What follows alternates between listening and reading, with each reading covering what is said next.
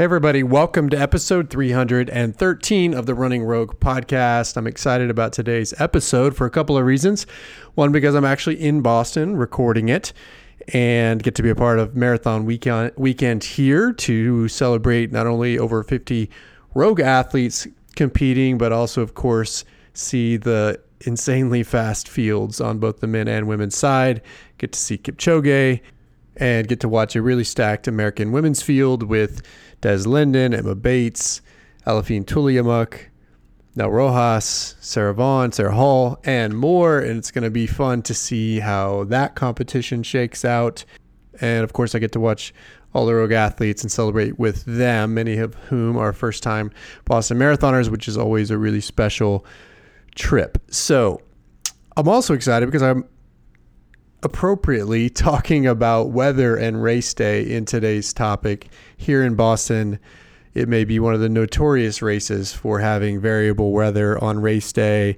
And I get questions all the time about how should I adjust my race plan? How should I think about dealing with adverse conditions? And so we're going to actually, in this episode, break it down. We're going to talk about heat and humidity. We're going to talk about wind. We're talking about cold. We're going to talk about rain some of those things might be in play on Marathon Monday, and I'll give my tips for the Boston current Boston forecast at the end of the episode if you wa- if you listen all the way through. But that's what we're going to break down. We're going to talk about how you adjust pace. We're also going to talk about other tips for dealing with challenging conditions on race day. Again, appropriate because I'm in Boston. Before we get there, I wanted to quickly thank my sponsor for the episode, BetterHelp. They've been a partner of mine for about six months now, and I can't recommend them enough. So we'll talk about that in the episode as we get into it about mid episode. So, with that, let's jump in. Let's talk about weather and race day. And before we break it down by type of condition, I want to just lay the groundwork here and talk about the approach, the mentality to dealing with weather and race day. One of the things that you might hear some people say is that weather is, and it's one of those variables that's outside of your control. And I know everybody gets obsessive about it within usually about two weeks from race day. They start checking that 14 day forecast, and basically their mood on a given day hinges upon how that forecast adjusts. And in a situation like with Boston, it can change three or four times between the 14 day forecast and when you actually get to race day, maybe even more than that because it's so variable in spring in Boston. But it gets people really anxious, nervous, understandably, because you put all this work into a big day. And whether that be a marathon or a half marathon or even a 10K or 5K, oftentimes weather can play a role. Again, it's outside of your control. So, what you have to do with it is recognize that it's outside of your control and then do the thing that you can control, which is prepare as best as possible for whatever conditions you might face. And that means oftentimes, especially in the case of heat, that means adjusting your pace strategy so that you can actually sustain the paces that you might be targeting on race day, which can be challenging in, in warm conditions. It also means um, employing other tactics to tell, to try to mitigate the impact of those conditions, whether it be heat, cold, wind, or rain, on your race. And I want to underscore the fact that on a warm day, on a windy day, on a rainy day, those are the races that can sometimes be the most memorable. They're also the races that I think you can look back on fondly, regardless of the time, if you've given your best no matter what. And of course, you think about Des Linden's case and one of her slowest Boston marathons, not her slowest because that was her first Boston, but one of her fo- slowest Boston marathons was a 239 in 2018, which she happened to win. The reason it was slow was because of wind, rain, and cold, the trifecta of challenging marathon conditions with a nor'easter that day, but time didn't matter. She got the win, right? So the point there is that you can actually really be proud of your race if you run a beautiful race, if you adjust to the conditions and accept what they give you instead of stubbornly trying to force your way through and keeping your good weather day plan, regardless of what you might face on race day, because it's simply physics in most cases, sometimes chemistry, if we're talking about heat and humidity. It's going to affect you. The conditions will affect you if they are adverse and you can do everything you can to not let them. And we'll talk about some of those tips today, but you have to recognize that that's a part of the equation and you have to accept it. You have to make your adjustments. You have to employ some of the tips I'm going to talk about today. And then if you do that, you can be extremely proud of the result. One of my most proud marathon races was, think, maybe my third or fourth fastest marathon but it was a day where the temperatures climbed into the mid 70s and the heat definitely affected me more than I really gave myself credit for on the day as I was disappointed. But looking back now, I think about that race fondly knowing that I did everything I could and ran actually really well considering the challenging conditions. So we'll talk about what adjustments to make in this conversation. And again, I'll talk about tips that you can employ to try to best manage each of these conditions. We're going to go through each of the four things one, heat and humidity, two, cold, three, wind, and four, rain. And I'm going to give you tips on adjusting your pace strategy if that is required. And I'll also talk about other tips for managing those specific conditions. So let's jump in with the one that can be most challenging heat and humidity. And by the way, I'll be giving you rules of thumb on pace for all of these conditions. And I'll say, as a coach, these rules of thumb have held pretty true in my experience, both personally and as a coach. But of course, it might be different for everybody depending on how you might respond to heat or what your hydration needs are, for example. So there's some variability here, but these are, I think, good rules of thumb. And in most cases, they're going to put you in a position to execute a solid race and allow those conditions to not get you as as they would if you just stubbornly went forward with your original plan.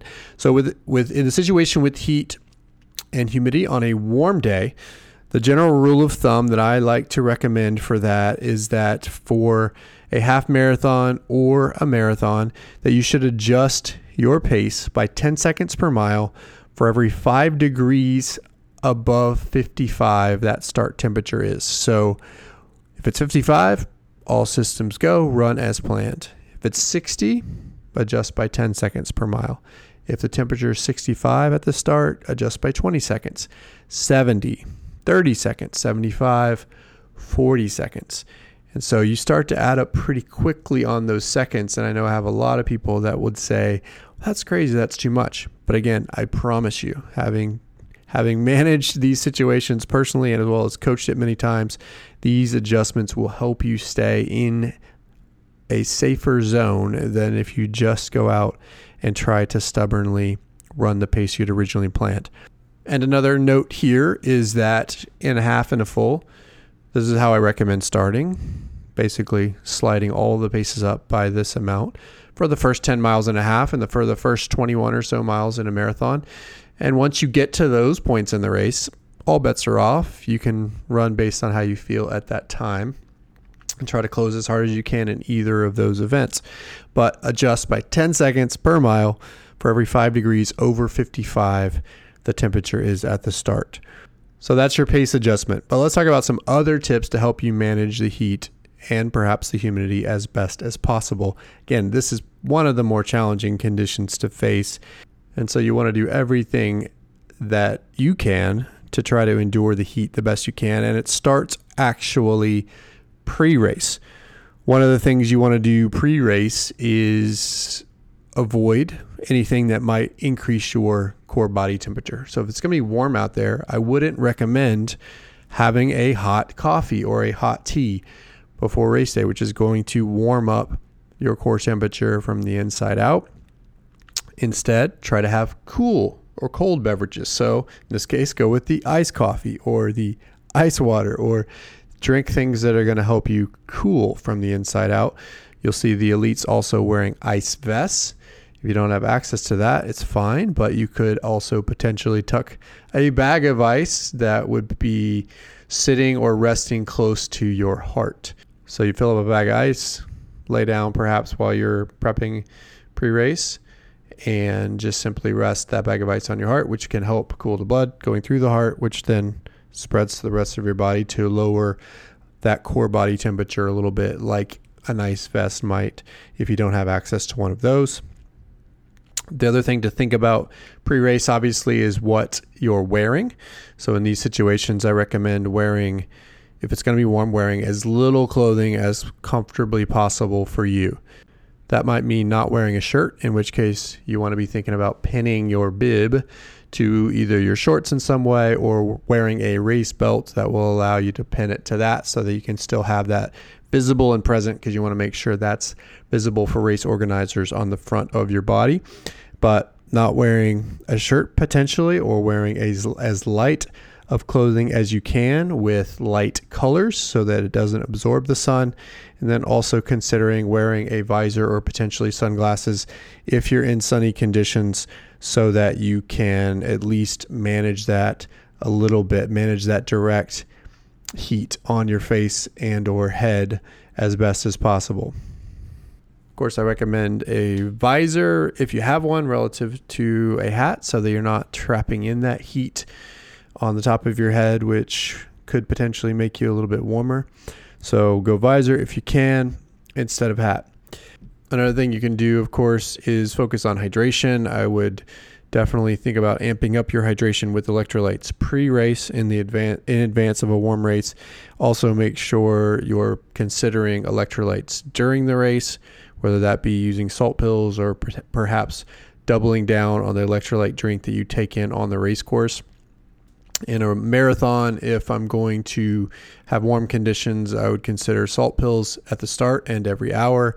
And uh, I would also consider doubling up on electrolyte drinks. So instead of, and usually in a good weather race, I'll grab electrolyte drink every other water stop.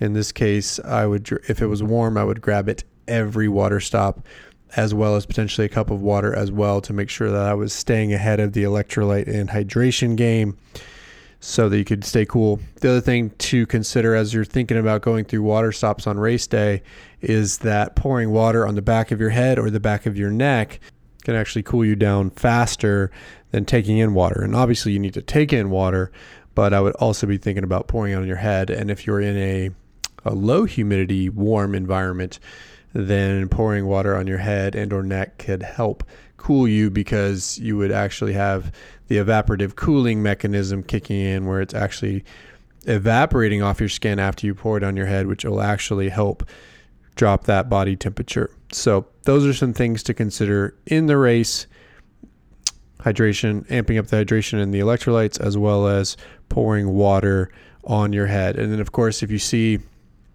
somebody on course that's handing out cold rags or perhaps passing out ice, that would be something to grab and put on the back of your neck as well. In fact, I did one year, I did the Sioux Falls.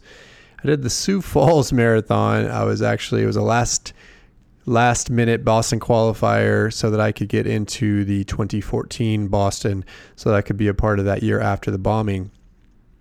And in that race, they were they were actually passing out because it was warm. They were actually passing out cold rags on course, and so I would I remember grabbing them.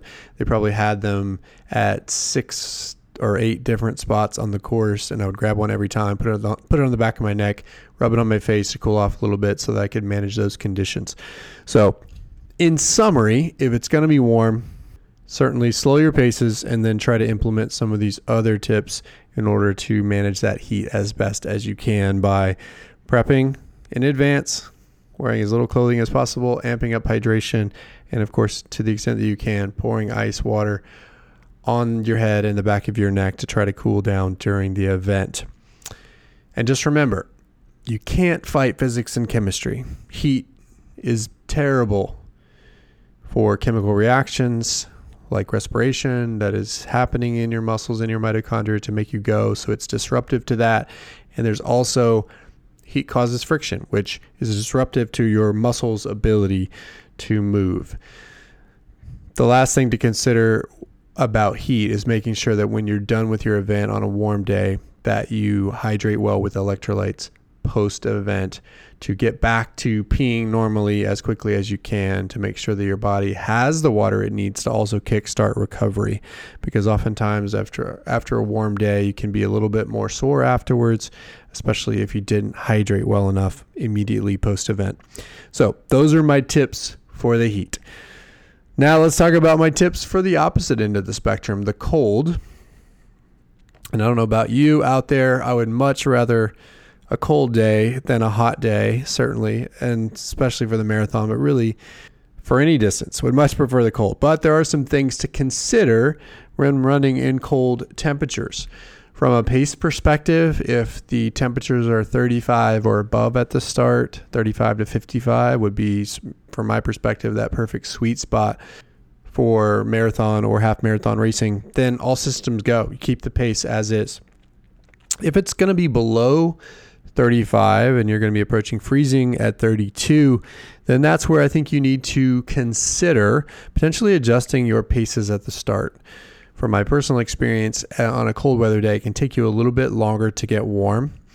And if you have a short race, you can spend a little bit more time in warm up in order to get ready for the start line. But in a marathon, I don't think you should actually do a warm up before a marathon, even if it's cold. So you just want to start a little bit slower in the race if it's going to be below 35 on race morning. And that would mean adding about 15 to 20 seconds to mile one and then taking potentially one to even up to three miles longer to progress down to your target pace. Normally, the blueprint the quote textbook blueprint for a marathon would be to start about 30 seconds slower, progress down over the first three or four miles to your target pace. For a half marathon, it would be start maybe 15 to 20 seconds slower and then progress down over the first couple of miles. That's your blueprint. But if it's going to be cold, it might take you longer to get there. So I would add a little bit of time to that first mile so that you're not overdoing it on a cold day with those muscles as they warm up add 15 to 20 seconds in mile one, and then just take a little bit longer in your progression to target pace. So it might end up being five, six, seven miles in a marathon. It might end up being three to four miles in a half marathon to get down to target pace before you settle in. I can tell you in one of my marathon PRs, I believe it was in 2014, it took me about eight miles to get warmed up in that race, where marathon pace felt really, really challenging for those first eight miles. And then I was able to settle in once my muscles got fully warm on that day, which was about 32, 33 at the start, and really didn't even warm up beyond that the entire morning. So start a little bit slower if the temps are below 35 and give yourself perhaps a little bit longer to warm into it.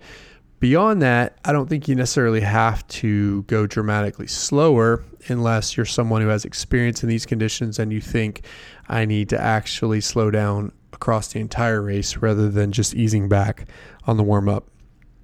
And certainly, if conditions are 20, 25 and below, and you're really starting to have to layer up, then that would be a, another situation where you might consider adding a little bit of time to your targets so that you can account for the fact that you're wearing bulkier clothing and also the fact that your muscles may never get fully warm in those extreme cold conditions. So, those are my recommendations on pace during cold conditions. Let's talk about some things that you can also do to prepare for such conditions. One of the things that I already mentioned is if it's a half marathon or shorter, you can extend your warm up. Normally, for a half marathon, I like to do a, a one to one and a half mile easy warm up before I might do some drills and strides. If it's a cold day, I might actually add an extra mile to that, maybe go two and a half miles or so to get warmed up before I actually start the race.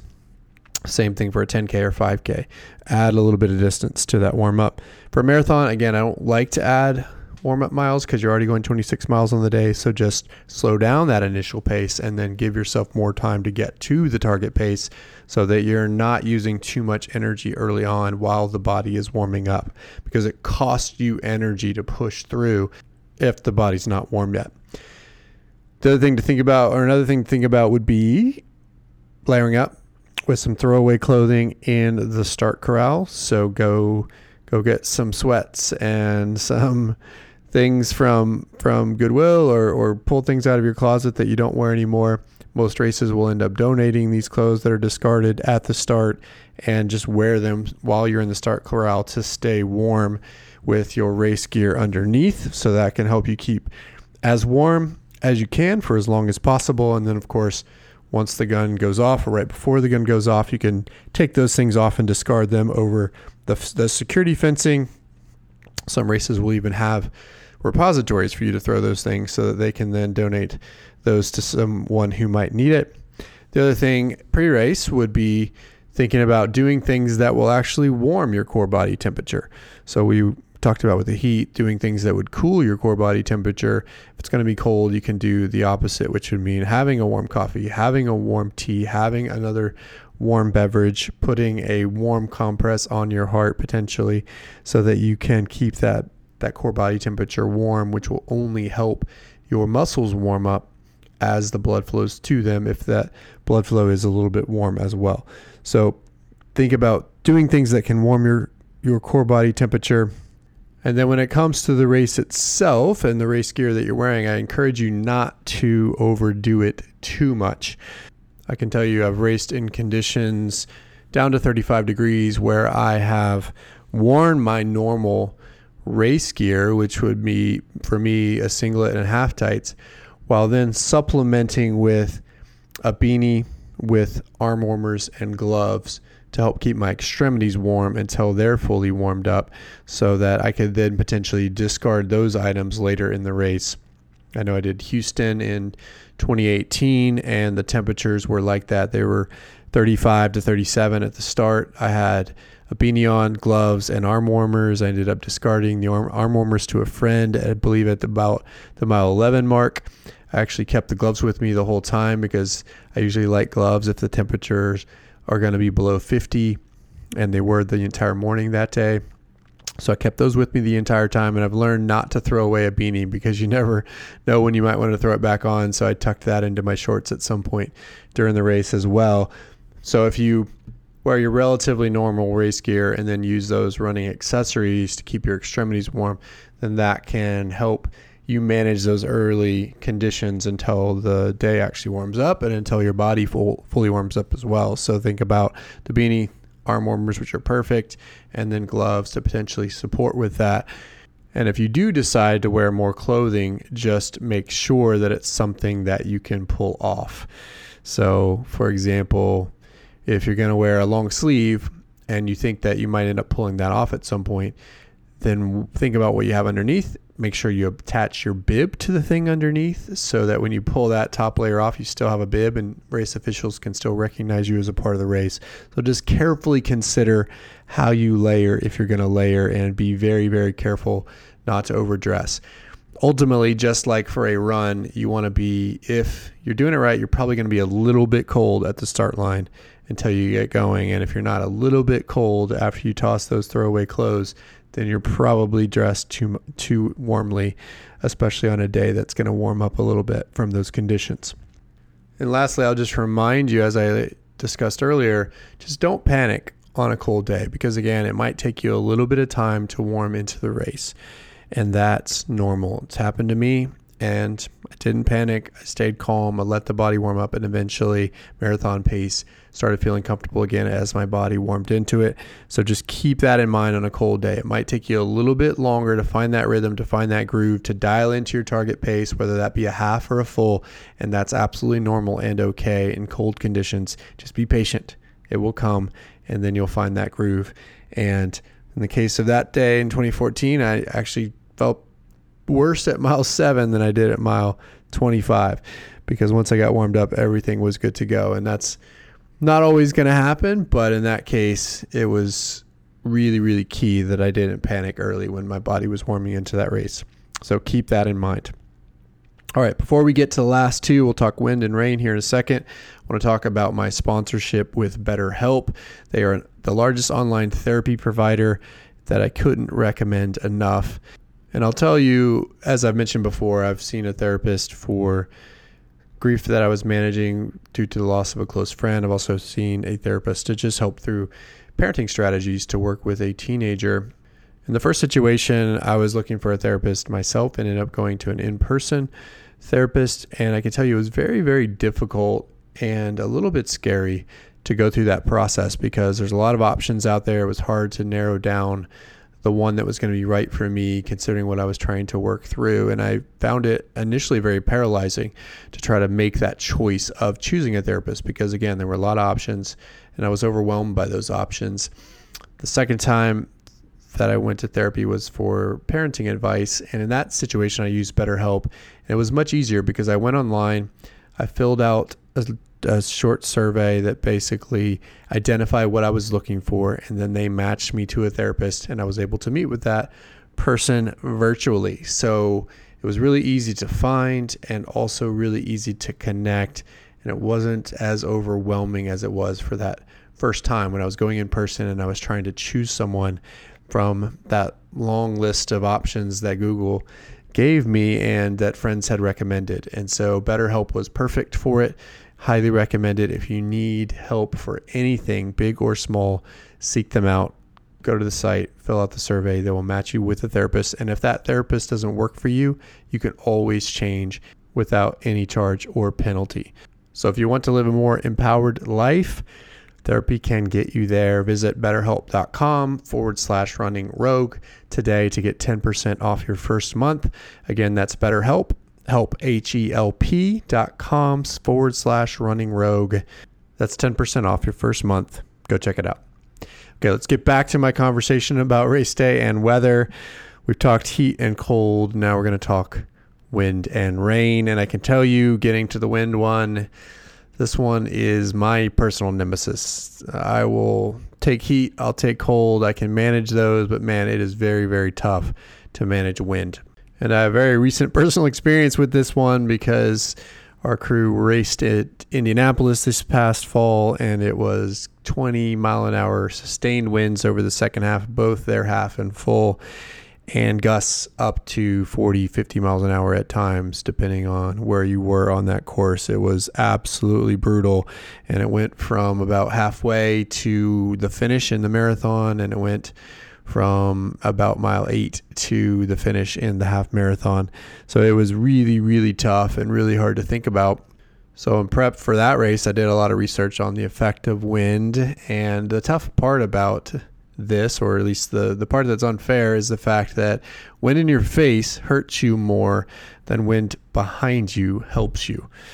And that's just a product of physics. Unfortunately, again, going back to physics, Wind in your face hurts you more than wind behind you helps you. So even if you were running it out and back, it's not going to be a zero sum game in terms of the wind's impact on your potential race and your pace. So we've got to think about this and break it down. One of the unique things, though, about wind is that it's going to come from a direction. And so, depending on where you are on the course and depending on the, sh- the shape and structure of your course, it may or may not impact you the same way. And it certainly may not impact you the same way the entire race. And of course, on a course like Boston, which is point to point, running west from Hopkinton towards the east to Boston, then the wind will affect you, in theory, similarly the entire way if it's coming from a sustained single direction. But on a loop course, then it might impact you differently depending on what parts of the course that you're on. And Indianapolis was a loop course, but it basically went north and south for the most part. And so the first half of the race, largely the wind was at our backs. And for the second half of the race, largely the wind was in our face. And so for the wind, you have to actually look at it by looking at the course map, studying the direction of the wind, and trying to understand how it might impact you in various sections of the course. So, for this one, I don't have a simple apply this blanket formula across the entire race, but I do have a formula that you can use in sections of the race to know how the wind might affect you. And so here's the way to think about it. For every mile per hour of wind that might be in your face, then it could affect you by one to one and a half seconds per mile.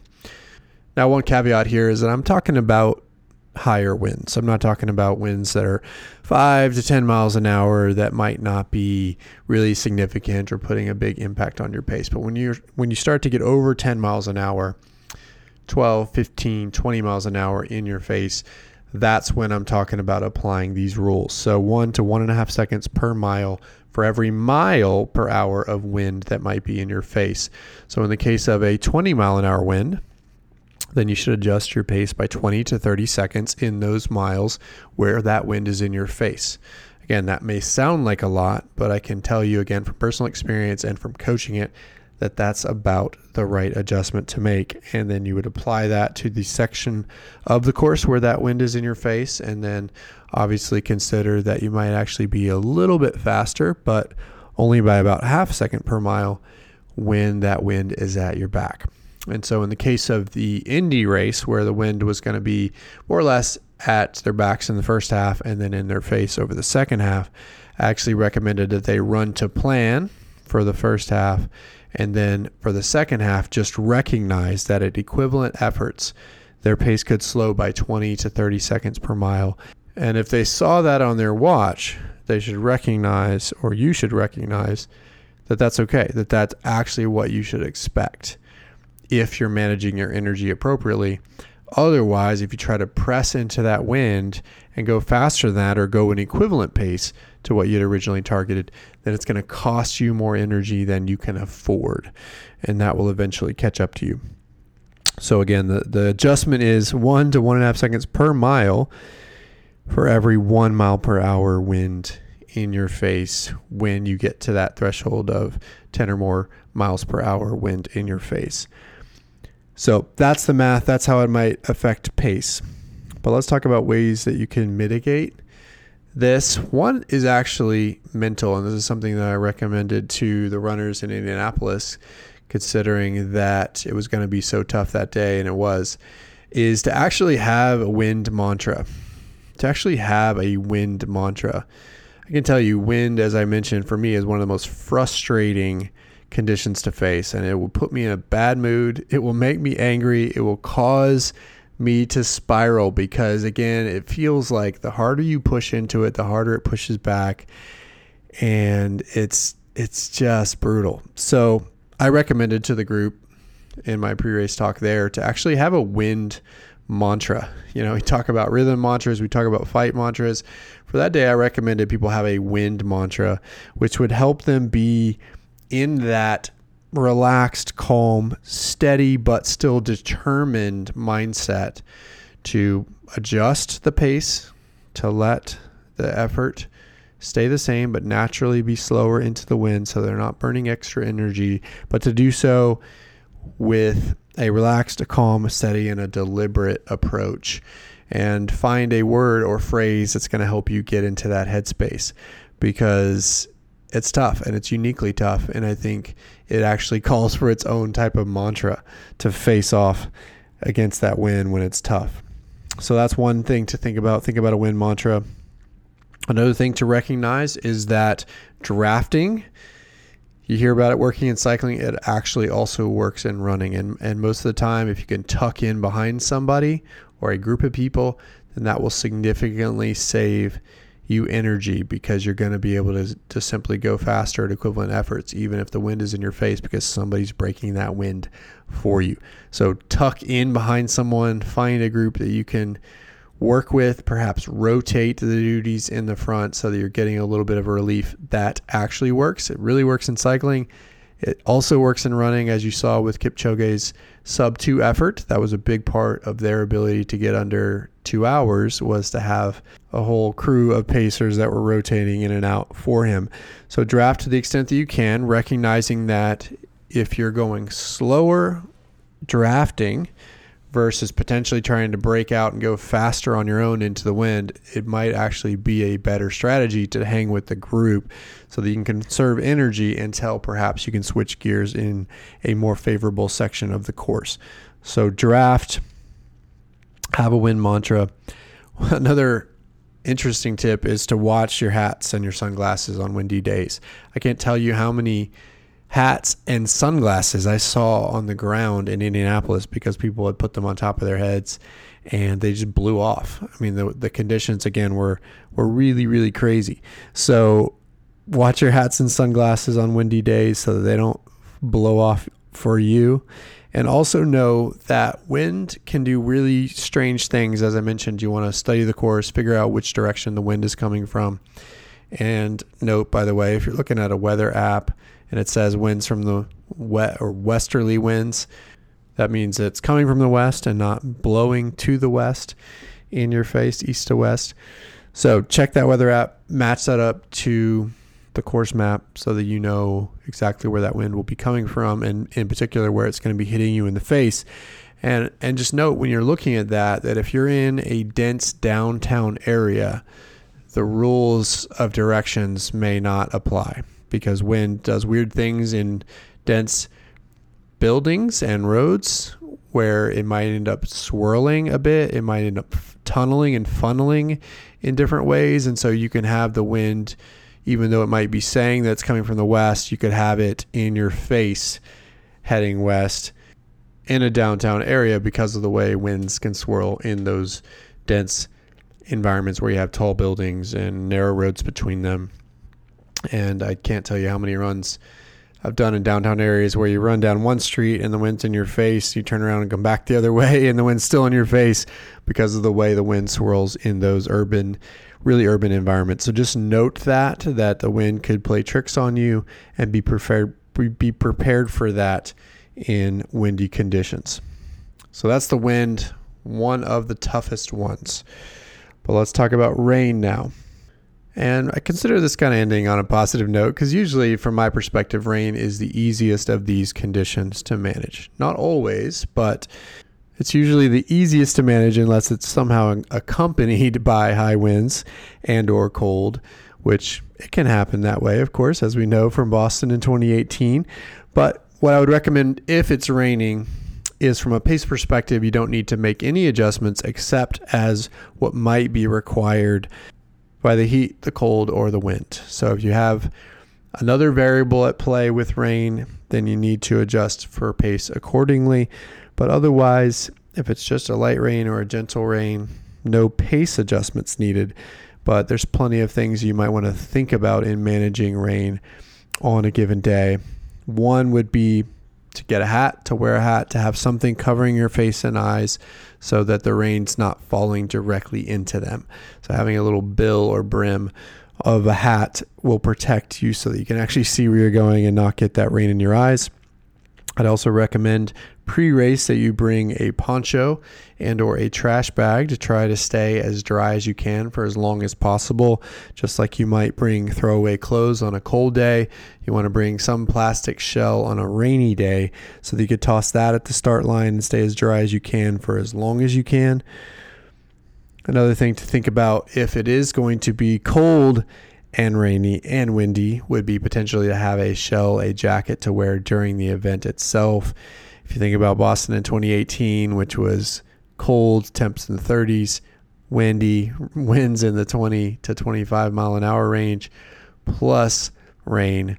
That was the trifecta of, of perfectly challenging nor'easter conditions. Des wore a jacket the whole way. Many runners wore jackets the whole way, and that was what helped them not get hypothermic on those types of conditions days. So, if it's just raining, no big deal.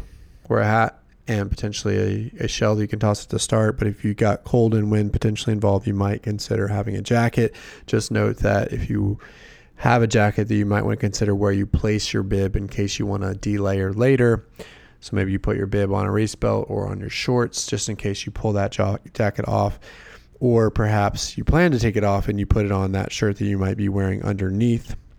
You also want to check your shoes on a rainy day to see how they might respond in those conditions, both on the normal road but also on the painted stripes.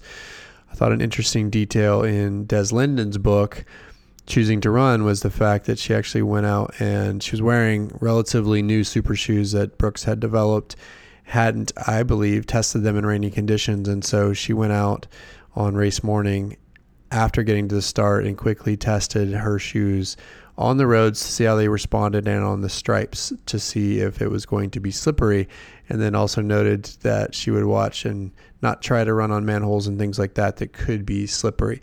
So, note how your shoes might respond, and some are going to be better than others. I can tell you, I've had Adidas shoes before that had continental rubber on the bottom, which is a tire rubber, and those things were amazing in wet conditions. I've also had shoes that had actually limited rubber on the bottom and were super slippery in slick conditions. So know what you're dealing with there and get your best shoe on to race in that might manage those slick slick conditions and then go out and test how they respond both on the regular roads as well as on the painted sections so that you can try to avoid those if it's going to be particularly slippery.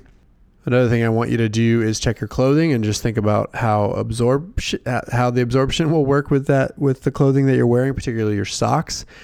For me, in wet conditions, I want to wear as thin of socks as possible so that that water wicks away from my foot inside my shoe. Ideally, also I have a shoe that allows the water to exit from my foot so that I don't end up with really heavy feet because of a bunch of water absorbing into my socks and shoes and staying there.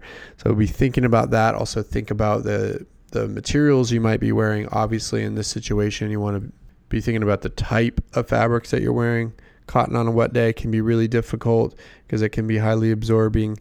And so you want to perhaps avoid that. Stick to your synthetic materials so that you can get that water away from the skin and potentially not end up wearing as much of it. Also, relatedly, I think wet conditions are toughest for chafing. So you really want to double down on anti chafing products on a wet day. Think about how it will affect your feet and all the areas that you normally chafe. I would generously apply whatever anti chafing product you choose. I like personally Sport Shield. Some people like Body Glide. There are other options out there maybe even Vaseline for you, but just make sure that you're doubling down on anti chafing products because it can be absolutely brutal rubbing your skin in wet conditions. And then lastly, I want you to think about how you're going to get dry and warm at the end of a wet day because walking around post race in wet conditions is really, really tough and challenging and can put you in a hyperthermic situation, particularly quickly, even if it's not that cold. I think about the 2015 Boston, where it was a, a wet day, but it wasn't particularly cold in terms of raw temperatures. I remember hearing people talk about how they got really cold after they stopped because their body heat stopped warming up that water that was sitting on their skin, and then suddenly they got really cold afterwards. And so you want to have a plan for getting dry clothes and getting in a warm situation as quickly as you can after a wet race. So that's the last thing to think about if we're having rainy conditions. So there you have it. Those are the adjustments that I recommend making for heat, for cold, for wind, for rain. And without further ado, let's talk about my predictions for how to manage the Boston conditions that are currently forecasted for Marathon Monday. Right now, I'm recording this on a Friday evening. I've got an hourly forecast on my phone. I use the AccuWeather app. It's telling me that it might be mid 50s in Hopkinton at 10 a.m. and 11 a.m., with relatively light winds and a 50% chance of rain that morning. As you move into Boston, it doesn't look like the temperatures actually warm up that much. According to my weather app, at 2 or 3 p.m. in Boston, it's currently slated to be 53 or 54 degrees, so it could actually drop in temperature a little bit with the wind increasing as you head into the city, potentially being 10 to 12 mile an hour headwinds, and also about a 50% chance of rain in the afternoon as well. So it's likely that you're going to get rained on. It doesn't look like the wind's going to be too extreme, and it looks like the temperatures are going to be decent. So in this case, I would actually deploy the strategy that I recommended simply for rain at this point, based on this forecast. I don't think you have to adjust for heat. I don't think you have to adjust for cold. I don't think you should adjust for wind based on what I'm seeing right now. But just consider the fact that it might be rainy out there, which will mean having some sort of hat on your head in order to keep the rain out of your eyes. Also thinking about how you manage potential rain at athletes at the athletes village Again, as I mentioned, having a poncho or plastic shell that you can wear while you're at the athletes village and while heading towards the start line so that you can try to stay as dry as you can for as long as possible. Some people in 2018 brought an extra pair of shoes if you happen to have one so that you could switch into that once you get to the start line so that you put on a dry pair of shoes and socks when you actually get to the start line. I don't know that that will be required on this day. Seemed like it was helpful in 2018 because it was so extreme, but this one doesn't look to be as extreme. So do the basics to help protect you from rain, hat, poncho, and make no other adjustments based on heat, cold, or wind at this point. Hopefully it won't change, but you never know. It's Boston, but that's what I'm recommending as I sit here at about 10:30 on Friday night. Fingers crossed that it holds relatively close to what we're seeing right now because I think those will actually end up being decent conditions for most of you out there. I will be out there on the sidelines cheering and certainly rooting on everybody. So if you're in Boston racing, I wish you the best of luck. Otherwise, I wish you the best of luck in whatever race you might have this spring, and now you're prepared to handle whatever conditions might be thrown at you. So we will wrap it here. As always, you can check us out at roguerunning.com or follow us on Twitter, Instagram, or Facebook at Rogue Running. Until next time, we'll talk to you soon.